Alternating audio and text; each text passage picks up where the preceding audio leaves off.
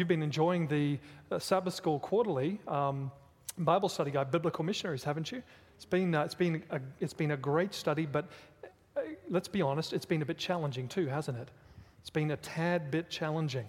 And uh, we're going to delve right in. And um, we're studying about Peter, Peter and the Gentiles. And so, very intriguing. Let's look at a memory text here. It's from Acts chapter 2, verses 38 and 39. This is from the New King James Version, which is the Bible I typically uh, teach from and preach from.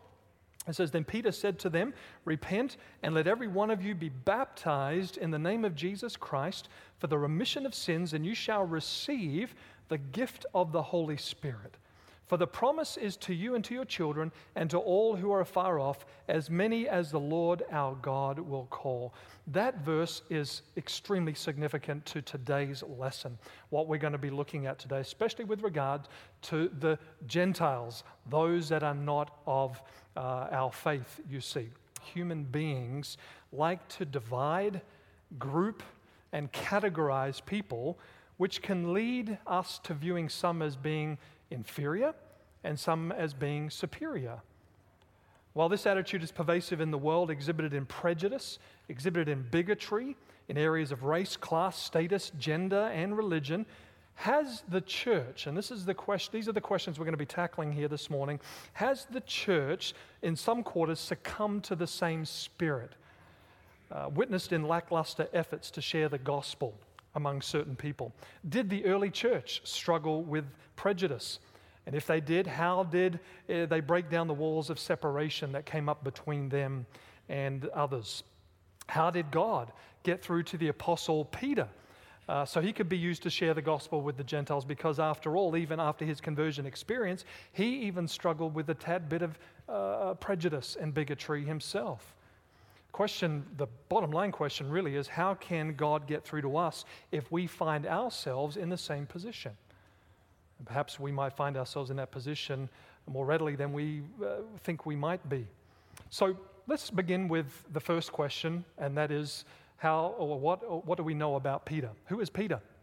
We know Peter to be an apostle. Shortly after the baptism of Jesus, and you can read about this in John chapter 1, verses 40 to 42, uh, Andrew, which was Peter's brother, brought uh, his brother Peter to Jesus. That's how Peter became acquainted with Jesus the Messiah. His brother Andrew uh, evangelized him and brought him to, uh, to Jesus.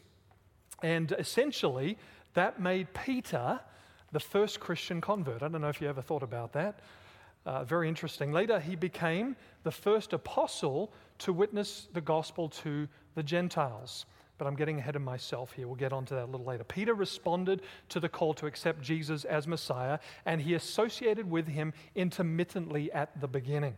Now, nearly two years later, Jesus had uh, called his disciples uh, to permanent discipleship. You remember reading there in Matthew chapter 4 and verse 12 how he called them away from their occupation to be with him more permanently. They met with him, associated with him intermittently, but nearly two years after that time, uh, they, uh, they walked with him and uh, more permanently.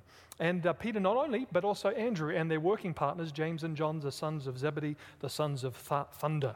Peter uh, appears first in all four of the New Testament lists of the 12 disciples. When the, the, the, gospel writers list the 12 disciples, Peter's name is always mentioned first. And, uh, and that's significant because Peter became uh, a strong leader for the early church. We know he often took upon himself the role of spokesman for the entire group. On behalf of the group, I declare you to be the Christ, the Son of God. And uh, Peter was often known to take these leadership roles. In, uh, in, in a commentary, it was said this, it has been said this of Peter his ardor, his eagerness, his earnestness, his courage, his loyalty, his vigor, and organizing ability, no, no doubt, worked or marked him rather for leadership among the disciples from the very beginning. Peter was preeminently a man of action. His enthusiastic disposition was his strongest personal character trait. And then the commentator says he was a man of pronounced extremes, and his strong personality was a source of marked virtues and serious defects. Peter had some problems. He was impetuous, he was rash, and uh, didn't fully understand the work of Jesus the Messiah. We know Peter was a fisherman. We know Peter was married. As a matter of fact, Peter's wife's mother got sick, and Jesus came to her home, healed her. She got up, served the disciples, and people flooded that house throughout that day to receive healing and teaching at the hand and at the mouth of Jesus. So that's what we know about Peter. However, even though he was impetuous and rash, However, on that fateful evening when he denied Jesus three times with bitter shame, he looked into that face of compassion, into that, those disappointed eyes of Jesus, and his life would never be the same again. Peter became a changed man. Peter was converted. In the fabulous book, Desire of Ages, great inspired commentary on the life of Jesus. Ellen White tells us before his fall, Peter was always speaking unadvisedly. Any, you know anyone like that?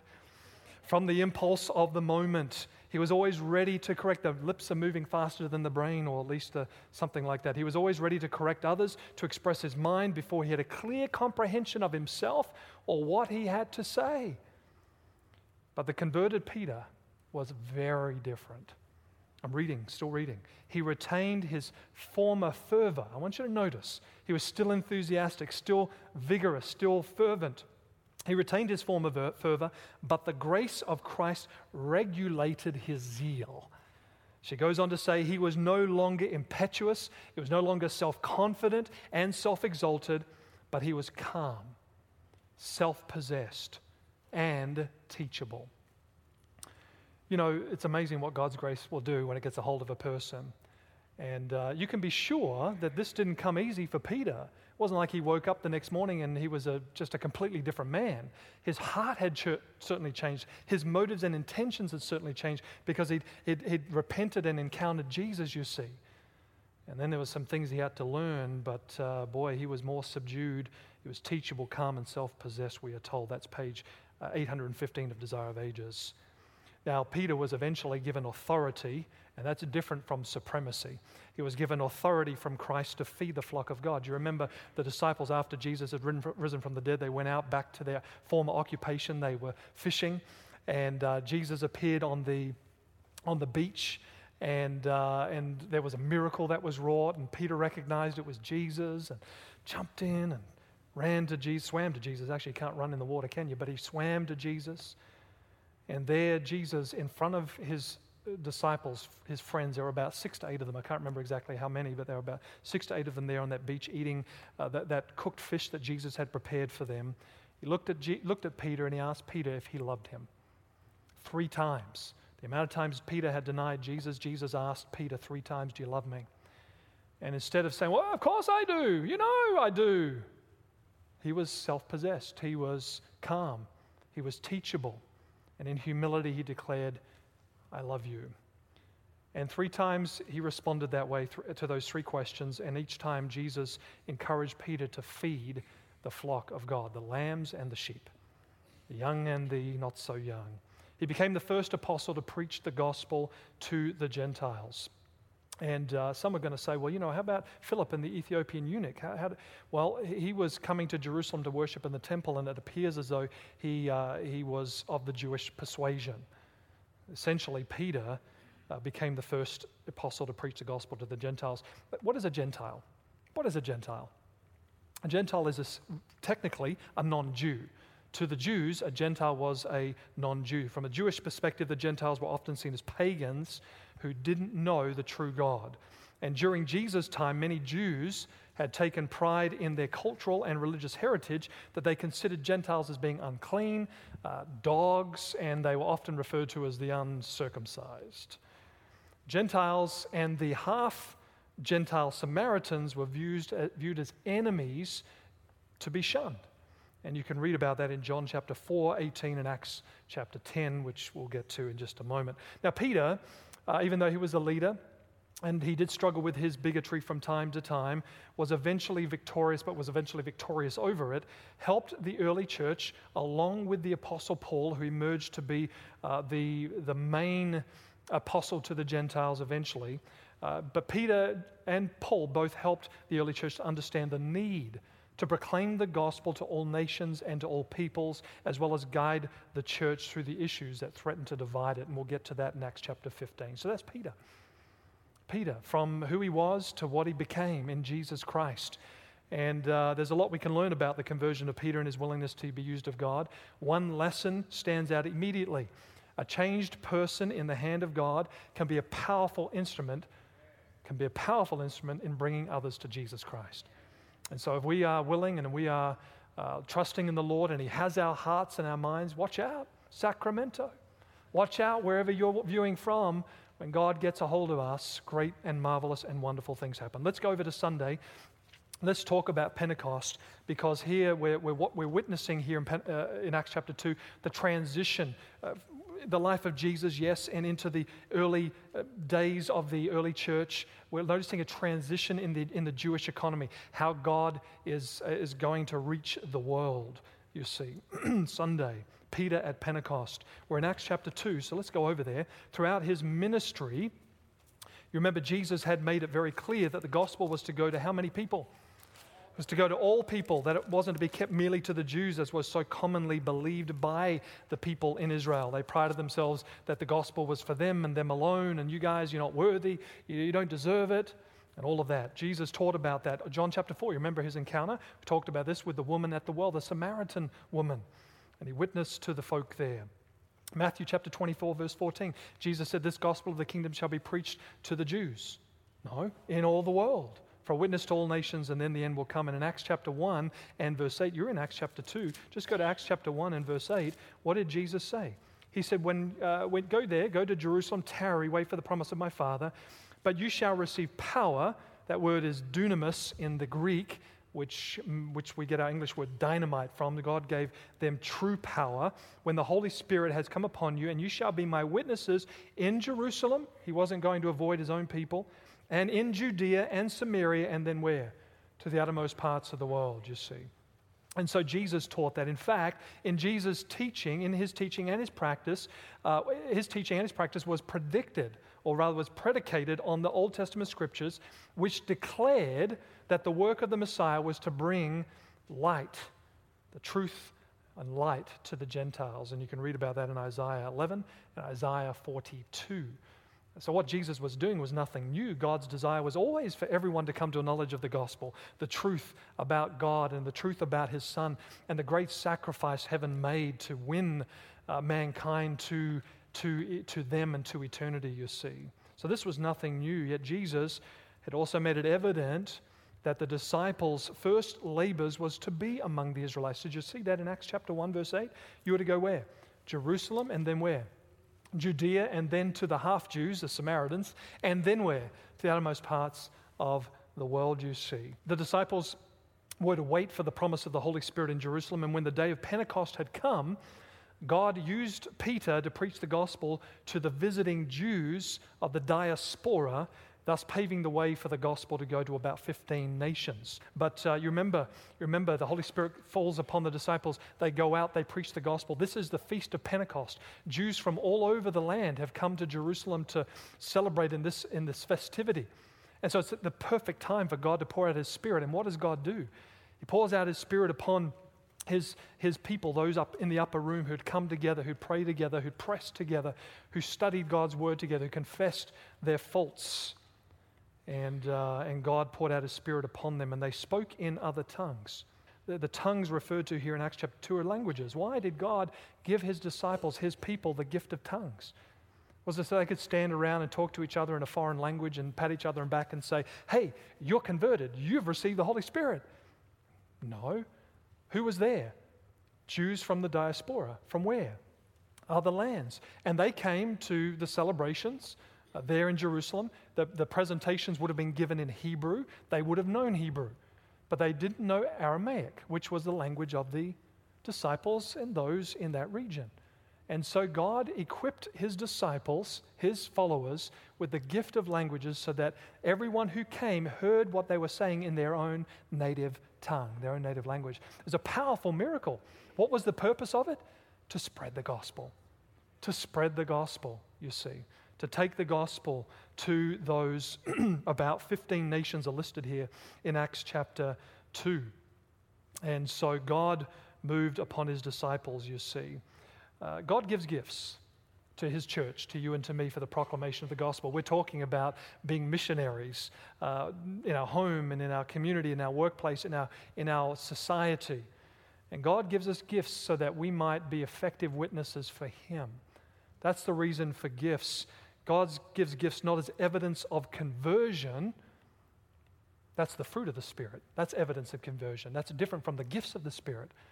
God doesn't give the gifts as evidence of conversion, but that the work of God might go forward. That's why God gives his gifts. All right, let's go to Acts chapter 2 and let's read verses 22 to 24. Peter is preaching. God uses Peter in a powerful way. This is a different Peter than what you're reading about uh, in the Gospels. This is a changed man. This man is, is, has come under the influence of the mighty working of the Holy Spirit. And notice he's preaching. Let's take a look at his sermon and what he says to those that have come and uh, who are listening. Notice, men of Israel, hear these words Jesus of Nazareth, a man attested by God to you by miracles, wonders, and signs which God did through him in your midst, as you yourselves also know.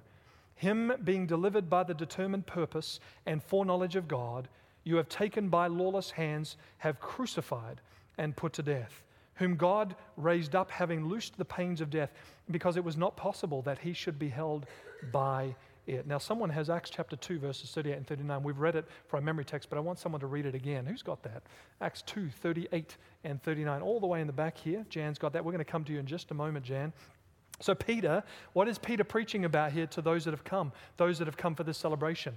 Peter preaches, preaches the certainty and the purpose of Christ's death and his resurrection. And what does he say there? He said it wasn't possible that he should be held in the clasp of death. It wasn't possible. Why wasn't it possible? Why, why did Peter say it wasn't possible for Jesus to be held in the grave? Well, number one, because of the sure word of prophecy. Because of the sure word of prophecy, he goes on in chapter uh, 2, verses 25 through 28, and quotes scripture where God declares that Jesus wouldn't see, uh, his body wouldn't see corruption in the grave, he'd be raised.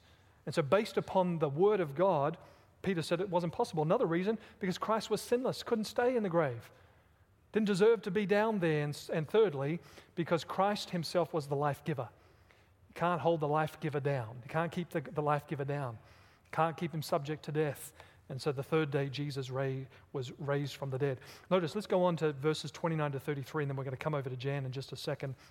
It says, Men and brethren, let me speak freely to you of the patriarch David, that he is both dead and buried, and his tomb is with us to this day. Therefore, being a prophet, and knowing that God had sworn with an oath to him that of the fruit of his body, according to the flesh, he would raise up the Christ to sit on the throne.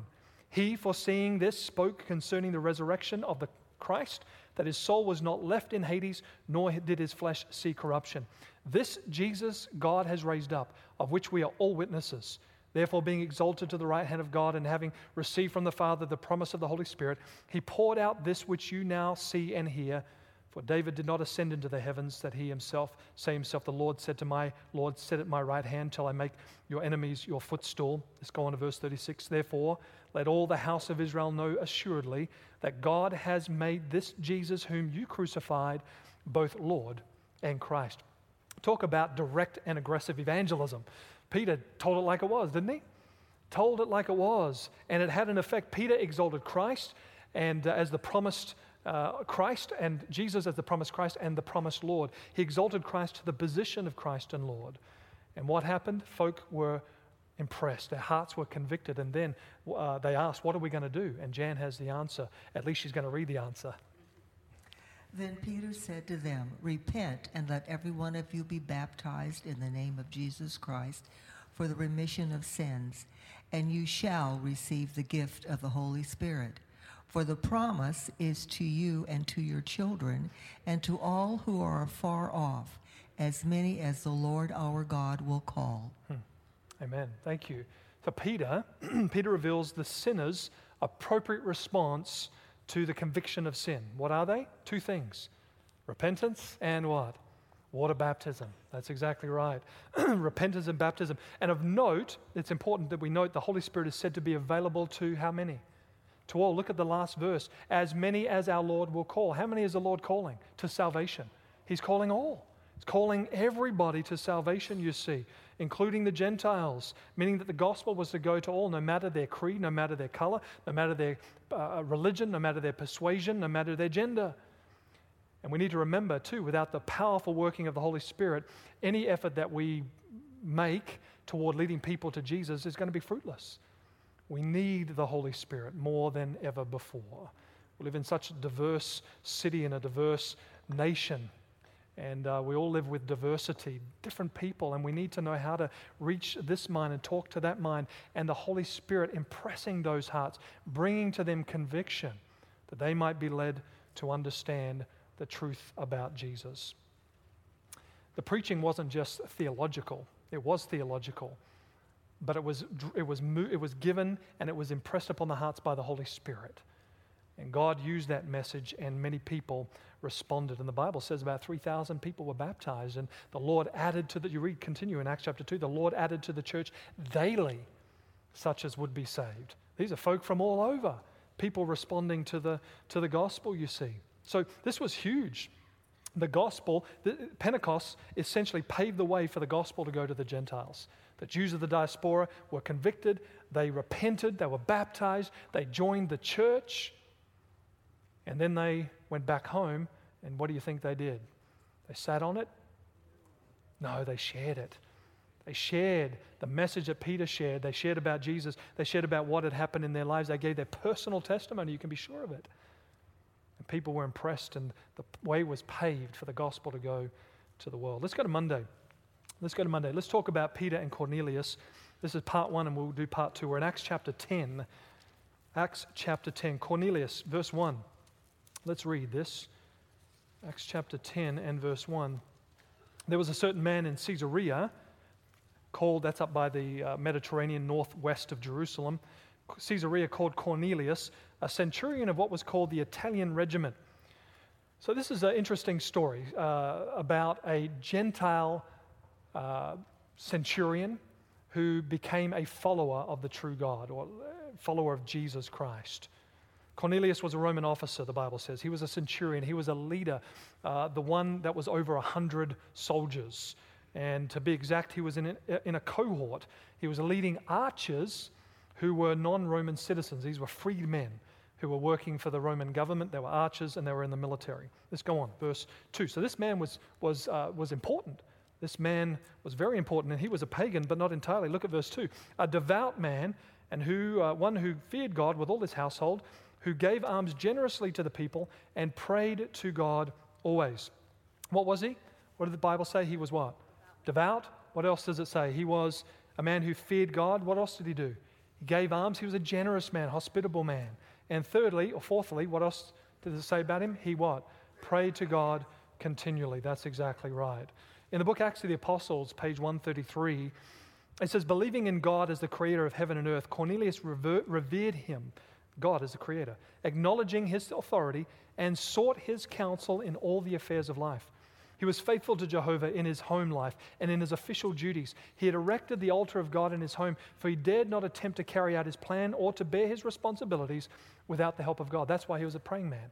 That's why the Bible says he prayed to God continually. It's interesting. This man was a pagan, but he wasn't a pagan entirely. He was a worshiper of the true God. Uh, and yet he didn't know it all. He was still, according to the Jews, a Gentile he, because he was uncircumcised. Now, this story of Cornelius addresses one of the most divisive issues, decisive issues, rather, facing the early church at that time. Can a Gentile become a Christian without first becoming a Jew? That's quite a process, isn't it? Nope, can't, can't give your life, life to Jesus. You've got to become a Jew first, get circumcised, men, and then you can become a Christian.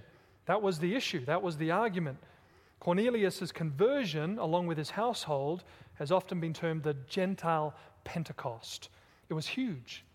His conversion was huge, so big, in fact, that Peter had to defend what had happened to, uh, to, to some Jewish converts uh, when they accused Peter of uh, boycotting standard Jewish practices. Go, keep your finger there, go to Acts 11. Let's look at verses 1 through 4. Notice. Now, the apostles and the brethren were in Judea. They heard that the Gentiles had also received the word of God. Who are they referring to? Cornelius and his family. And when Peter came up to Jerusalem, those of the circumcision did what? Contended with him. Now, you would think You would think, praise God, these guys gave their life to Jesus. There was evidence of their conversion. The Holy Spirit came upon them, spoke in other tongues. No, they contended with Peter. Verse 2, verse 3, saying, You went, thank you, you went into un, to the uncircumcised men and you ate with them. But Peter explained to them in order from the beginning. And then he goes on to explain uh, what happened his vision and uh, Cornelius's encounter with the angel and so on. Let's jump down to verses 15 to 18. And as he began to speak, the Holy Spirit fell on them. Uh, this is uh, what happened after Peter was sharing the gospel of Jesus. The Holy Spirit fell on them at, from, as at the beginning when he, the Holy Spirit fell upon us. Then I remembered the word of the Lord, how he said, John indeed baptized with water, but you shall baptize uh, with the Holy Spirit. Be baptized with the Holy Spirit. If therefore God gave them the same gift as he gave us when we believed on the Lord Jesus Christ, who was I that I could withstand God? When they heard these things, they became what? Silent.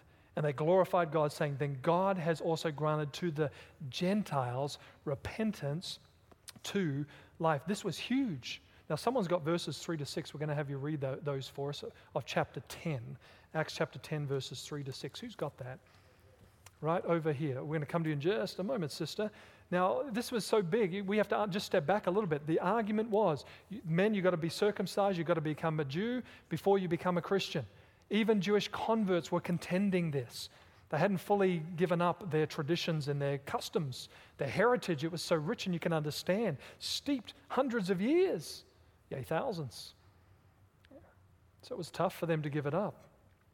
And yet, they understood when they heard the testimony of Peter. They understood. Let's, let's continue reading. Acts chapter 10, verses 3 through 6. We're going to have our good sister read that. Thank you. He saw in a vision, evidently, about the ninth hour of the day, an angel of God coming in to him and saying unto him, Cornelius. And when he looked on him, he was afraid and said, What is it, Lord? And he said unto him, Thy prayers and thine alms are come up for a memorial before God. And now send men to Joppa and called one Simon, whose surname is Peter. He lodged with one Simon a tanner, whose house is by the seaside. He shall tell thee what thou ought to do. Don't you love this? Look at the lengths to which God is going to get this man Cornelius, who understands truth to a degree, to bring him greater truth, to bring him the gospel of Jesus Christ. The great lengths he comes to him in a, in a vision, sends an angel with a message. And then, of course, uh, vision comes to Peter. God's setting this whole uh, divine appointment up, the meeting between Peter and Cornelius and his household. It's incredible what God is doing. God saw in Cornelius a seeker for truth. He believed the prophecies. He was waiting for the Messiah to come. Yet he didn't know that they had been fulfilled in the life, death, and in the resurrection of Jesus, you see. He desired to more fully understand the way of salvation. If you go to Acts 11, verse 14, just read that with me. Uh, Peter is talking and he's telling the story. Uh, and he says, Who will tell you words by which you and all the household will be saved? This is the story that Peter is telling about the, the dream, the vision that Cornelius had telling them to send your servants, tell them to tell Peter to come and see me. And why? Why should Peter come? So that all in your household will be what? Saved. That was what was on Cornelius' mind. He wanted to be saved. He wanted to understand the truth of salvation even more. And so, what did God do? Well, good luck, Cornelius. All the best. And uh, I've done all that I can do. No. It goes to great measures to connect Cornelius to Peter and to the church, you see. Yet, Cornelius did have a part to play. He needed to send for Peter, didn't he? Truth acquired by personal effort is often valued and appreciated more than truth that's thrust upon us. And so Cornelius had a part to play in, in understanding and receiving and, and, uh, and accepting truth. Now, here's a couple of questions for us Can a person be a follower of God who does not have a correct understanding on all things? Yeah, the Bible says Cornelius, a devout man, God fearing man. Does God judge a person based on the degree of knowledge they have of the truth or upon the use made of the truth that they have? Does God judge a person based on the truth that they have or the use made of the truth that they have? The use made of the truth that they have. That's exactly right. And what does this teach us then about how we interact with someone who does not believe like we do?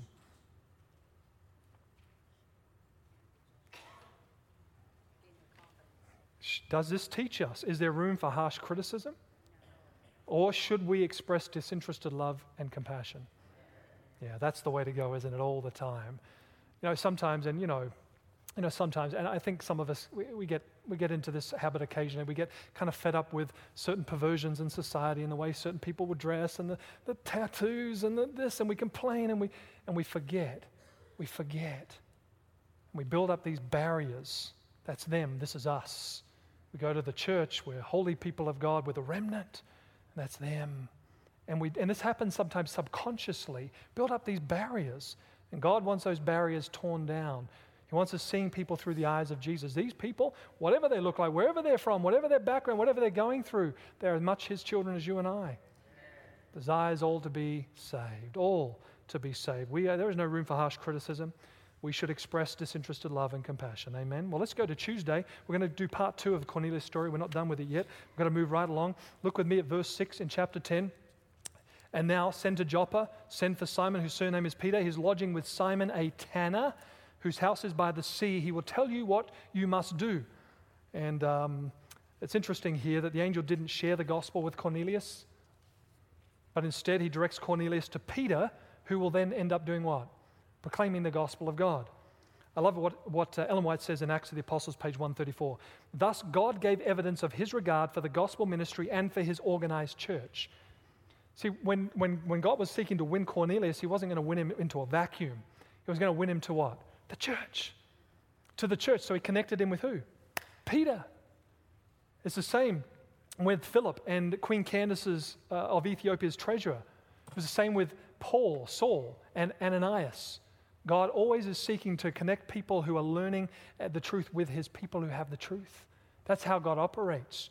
And so that's, uh, you know, that's, a, that's a big thing because when I uh, walk my walk and I do my thing during the week, that means I have to be aware that God is seeking to connect people out there with me and with you. He's seeking to connect them with you because uh, I can't reach them all. I'm certainly not going to even try to attempt to do that. And some people won't respond to my ministry, but they will respond to yours far better than mine. That means when I, we leave here, we're going to have to be more aware of how God's working and what God's doing in uh, other people's lives and be ready to be used by Him, you see. She goes on to say, The angel was not commissioned to tell Cornelius the story of the cross. A man subject, even as the centurion himself, to human frailties and temptations, was to be the one to tell him of the crucified and risen Savior. So that's God's plan. He doesn't use angels, He uses you and me because we understand what it means to be tempted, we understand what it means to fall. We know what it means to get back up and look to Jesus and hold onto His hand. We're the best candidates for leading people to Jesus. The best. All right, there's so much we can look at here. Verses 24 to 26, we won't read them, but Peter responds, responded to the call of God to go to Caesarea. Cornelius was overwhelmed to meet Peter, insomuch that he bowed in reverential worship. And uh, Peter was not put off by that, neither was he flattered, and he invited Cornelius to recognize him as a man like himself. Then in verses 27 to 29, Peter first explains to Cornelius and his household the Jewish custom that he can't mingle with Gentiles. And he emphasizes that he responded, though, without objection. Peter also acknowledges in those verses that he had been taught a valuable lesson, that he should call no man, what? Verse 28? No man unclean. That's right. Now, in verses 35 to 43, Peter preaches Christ to the family preaches Christ to the family, preaches about his life, he preaches about his miracles, he preaches about his betrayal, his crucifixion, his burial, his resurrection, his ascension, and his work in heaven as man's representative and advocate. He shared with him the gospel, the full gospel, not just a part of it, he gave him everything. Peter presented Jesus as the sinner's only hope to Cornelius and his family, and they responded. And again, in verse 43, Peter acknowledge again testifies to the truth that the gospel is to go to who? It's to go to everybody, it's to go to all. To him, all the prophets witness that through his name, Jesus' name, whoever believes in him will receive remission of sins. The gospel's got to go to everybody. Doesn't matter what they look like, where they've come from, what school they go to, what job they have, what political party they are affiliated with.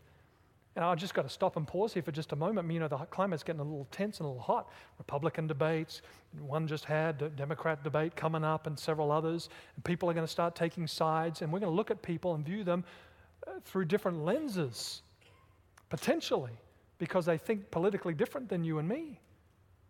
And we build up those barriers. There they go.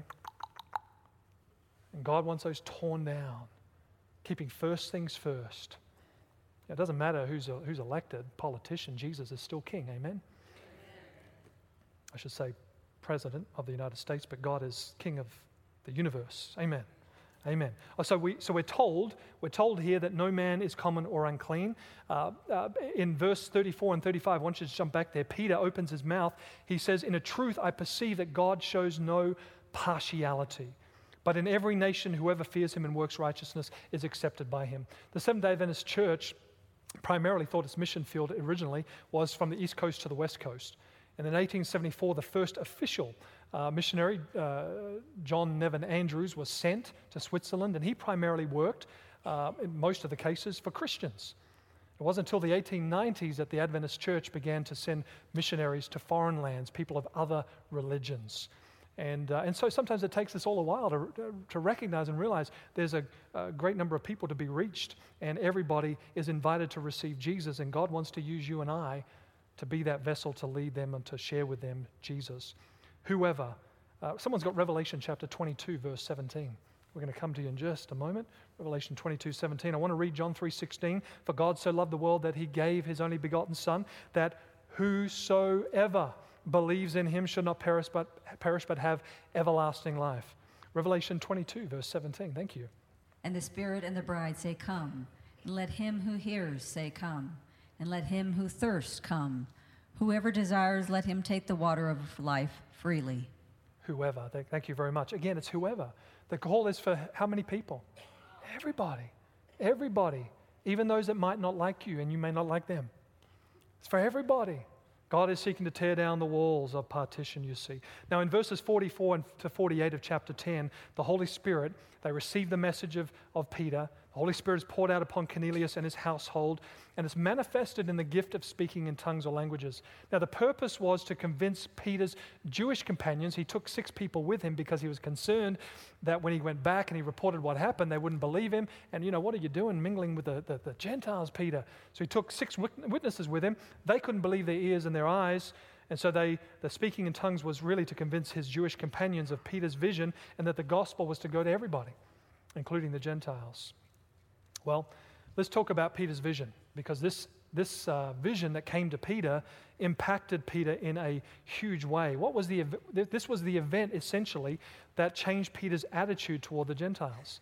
You read there, it's, it's recorded in Acts chapter 10, verses 9 through 21, and it relates the story of a vision that God gave Peter. He was in Joppa, he was in uh, Simon's place, he was a tanner, and uh, we probably shouldn't brush over that or breeze by that quickly. It's a detail that helps us see that Peter wasn't entirely bigoted and prejudiced uh, because tanners were te- technically repulsive to the Jews because they handled dead bodies and the body wastes in the process of doing the tanning. However, Peter still needed some time to grow and was about to be given an opportunity to do so. So in verses 9 through 16, Peter saw in vision a great sheet descending from down to the earth, and it had on it multiple unclean creatures, creatures prohibited by God to ingest, to eat. He heard the voice, and you can read that in Leviticus 11, Deuteronomy 14. He heard the voice of Jesus commanding him to eat them, but Peter protested, seeking to be obedient to his heritage and to God's commands. So Jesus proceeded to tell Peter not to declare something God had cleansed, common or unclean. And this happened how many times? Three times. Three times, indicating that it was a very important message. Peter, who, uh, who is known as Peter Bar Jonah, Peter Bar Jonah, Peter the son of Jonah. It's interesting. Peter and Jonah are very similar. We talked about Jonah a few weeks back. Both were called from where? Joppa, both were called from Joppa. Both are reluctant. Both initially protest. Uh, both, or to convince them, God intervened in supernatural ways. Uh, you know, Jonah was swallowed by the great fish. He was there for three days, three nights. God had to reveal the vision, or the, the dream, the vision to Peter how many times? Three times. That's right. Both are told to get up and go. And in both cases, the Gentiles believed. And interestingly, in both cases, the conversion experience, the conversion experience generated hostile, uh, hostile reaction. Jonah, it was Jonah who, who was the one that gave the hostile reaction. In this case, it was the Jewish converts that were hostile to what had happened there with Cornelius and his household. And then in verses 17 through 21 of chapter 10, God provided the answer to Peter's question concerning the vision because Peter didn't fully understand it. When Cornelius' servants showed up to take him to this God fearing man, Peter realized that Jesus wasn't inviting him to eat unclean food at all, but calling Peter to put away his prejudice. Don't call any man common or unclean. The lesson is clear. All people are acceptable to God. He loves us each equally, no matter our background or our present standing. Now we have a question. Richard, do you have the question? Pastor Chris, it's often asked if Cornelius was already a God fearing man, then why did Peter need to witness to him? And wasn't there a risk that Cornelius would reject greater light, thus jeopardizing his position with God? And having said that, why do we need to witness to people of other faiths? Is not God judging them by what they do with the light that they have received and not the amount of light? How would you address that? That's a good question. that was a lot of questions. Yeah, that's a good question. Very good question. Well, first of all, who was the one that arranged the meeting between Cornelius and Peter? So if it's good enough for God, it's good enough for who? For you and for me. It's good enough for each one of us, you see. Second, have you ever been in a room and uh, had one window? And you knew there was a great view outside, and you can't see it because there's that one window, you see. Um, how much can you see outside? Not much. When you open the door, you discover there's a whole lot more to appreciate. God is not content with people having a one window experience with Him. He's not content, you see. And uh, His truth is not designed to curse people is designed to be a blessing. So, why on earth would God's people withhold more truth, wonderful truth, truth that will set people free? Why would anyone withhold a blessing from people when they can discover more of God's truth? Lastly, the story highlights a very important point. While all people are acceptable to God, not all religions or faiths are. Not all religions or faiths are. We need to remember that believing a lie is harmful. And the enemy of God and man can use that to lead a person to be lost eternally. Yet, while the Christian faith is superior, and I'm going to say that just for someone's benefit, while the Christian faith is superior to other faiths, this doesn't make the followers of Jesus superior or better than anyone. A life of disinterested love for someone is more effective in winning someone to Jesus than merely arguing the truth. God doesn't see all religions the same, God doesn't see all Christian faiths the same. He's called a remnant that bears the truth to lead people to an understanding and full appreciation of His truth, not so that they can live a miserable life, so that they can be richly blessed, you see. So I hope that helps answer the question here. Well, time is running out. We've got to get to Thursday. We've got one minute to talk about uh, chapter 15 of Acts. The success of the mission of the Gentiles raised some very important questions for the early church regarding what Jewish requirements would be expected of Gentile converts. The main focus was circumcision of men as it represented compliance with all the Jewish requirements. Should male converts be, be circumcised before they are welcomed into the church. That was an issue. Some Jewish converts thought it was imperative. And if you read Acts chapter 15, verse 1, they believed it was essential for what? Salvation. They believed it was essential for salvation. The issue became significant enough for a conference to be held to resolve the matter so that it wouldn't be a distraction and hinder the church from its mission. So, what happened at the Jerusalem Council that helped settle the important issue? Well, I'm going to give you four things that happened in about 20 seconds. Number one, Peter reminded the listeners, uh, and I'm going to, you can read these when you go home, Acts 15, verses 7 through 9. Peter reminds the listeners of what he witnessed in Cornelius' household as uh, as each of them, upon accepting the gospel, received the Holy Spirit, just as those in the upper room had received the outpouring of the Holy Spirit. Remember, their reception of the Holy Spirit came as, as uh, from, an, from obeying a command that Jesus gave to tarry in Jerusalem and wait for the promise of the Father and the outpouring of the Spirit, just as in the case of Cornelius' family. And it was a partial fulfillment of Joel's prophecy. So it wasn't just a pragmatic solution that Peter was offering, but it was also a biblical solution. Number two, Peter goes on in verses, verse 11. Peter reminds those gathered for the council that salvation is through Jesus alone, not by works, a teaching handed to them by Jesus and the Old Testament prophets. So again, the solution is what? Biblical. Thirdly, the council was given the opportunity to listen to the working among the Gentiles apart from Jewish traditional requirements, which gave evidence that the work of God was moving beyond the borders of Israel, just as God had desired long ago. And you read that in verse 12. So again, it was a testament of what was happening, but based upon what God desired from the Old Testament. Again, it was a biblical solution. And number four, Jesus reminds the listeners about what God had told his people in Old Testament times about calling the Gentiles to himself. You read that in verses 13 to 21, thus affirming Peter's testimony and that of Paul and Barnabas from the word of God. God's servants essentially helped solve the problem there at the early church from the Bible. And it was confirmed by the testimony of the miraculous working of the Holy Spirit in the lives of the Gentiles. And that's how problems are resolved through the working of the Holy Spirit and through instruction and counsel from the Word of God. Amen? Amen. Well, there's a lot we could talk about. We've learned a lot from Peter's ministry just through this study and this week. And uh, we've, uh, we've, got, uh, we've got some work to do, don't we? We've got a world to win by the grace of God. And may we, and uh, this is the lesson that I take away, may we always view people through the eyes of Jesus, seeing people what they can become as transformed by the grace of God. Would you join me in viewing people that way? Would you, would you ask God to help you see people with the lenses of Jesus? Amen. This media was brought to you by Audioverse a website dedicated to spreading God's Word through free sermon audio and much more. If you would like to know more about Audioverse, or if you would like to listen to more sermons, please visit www.audioverse.org.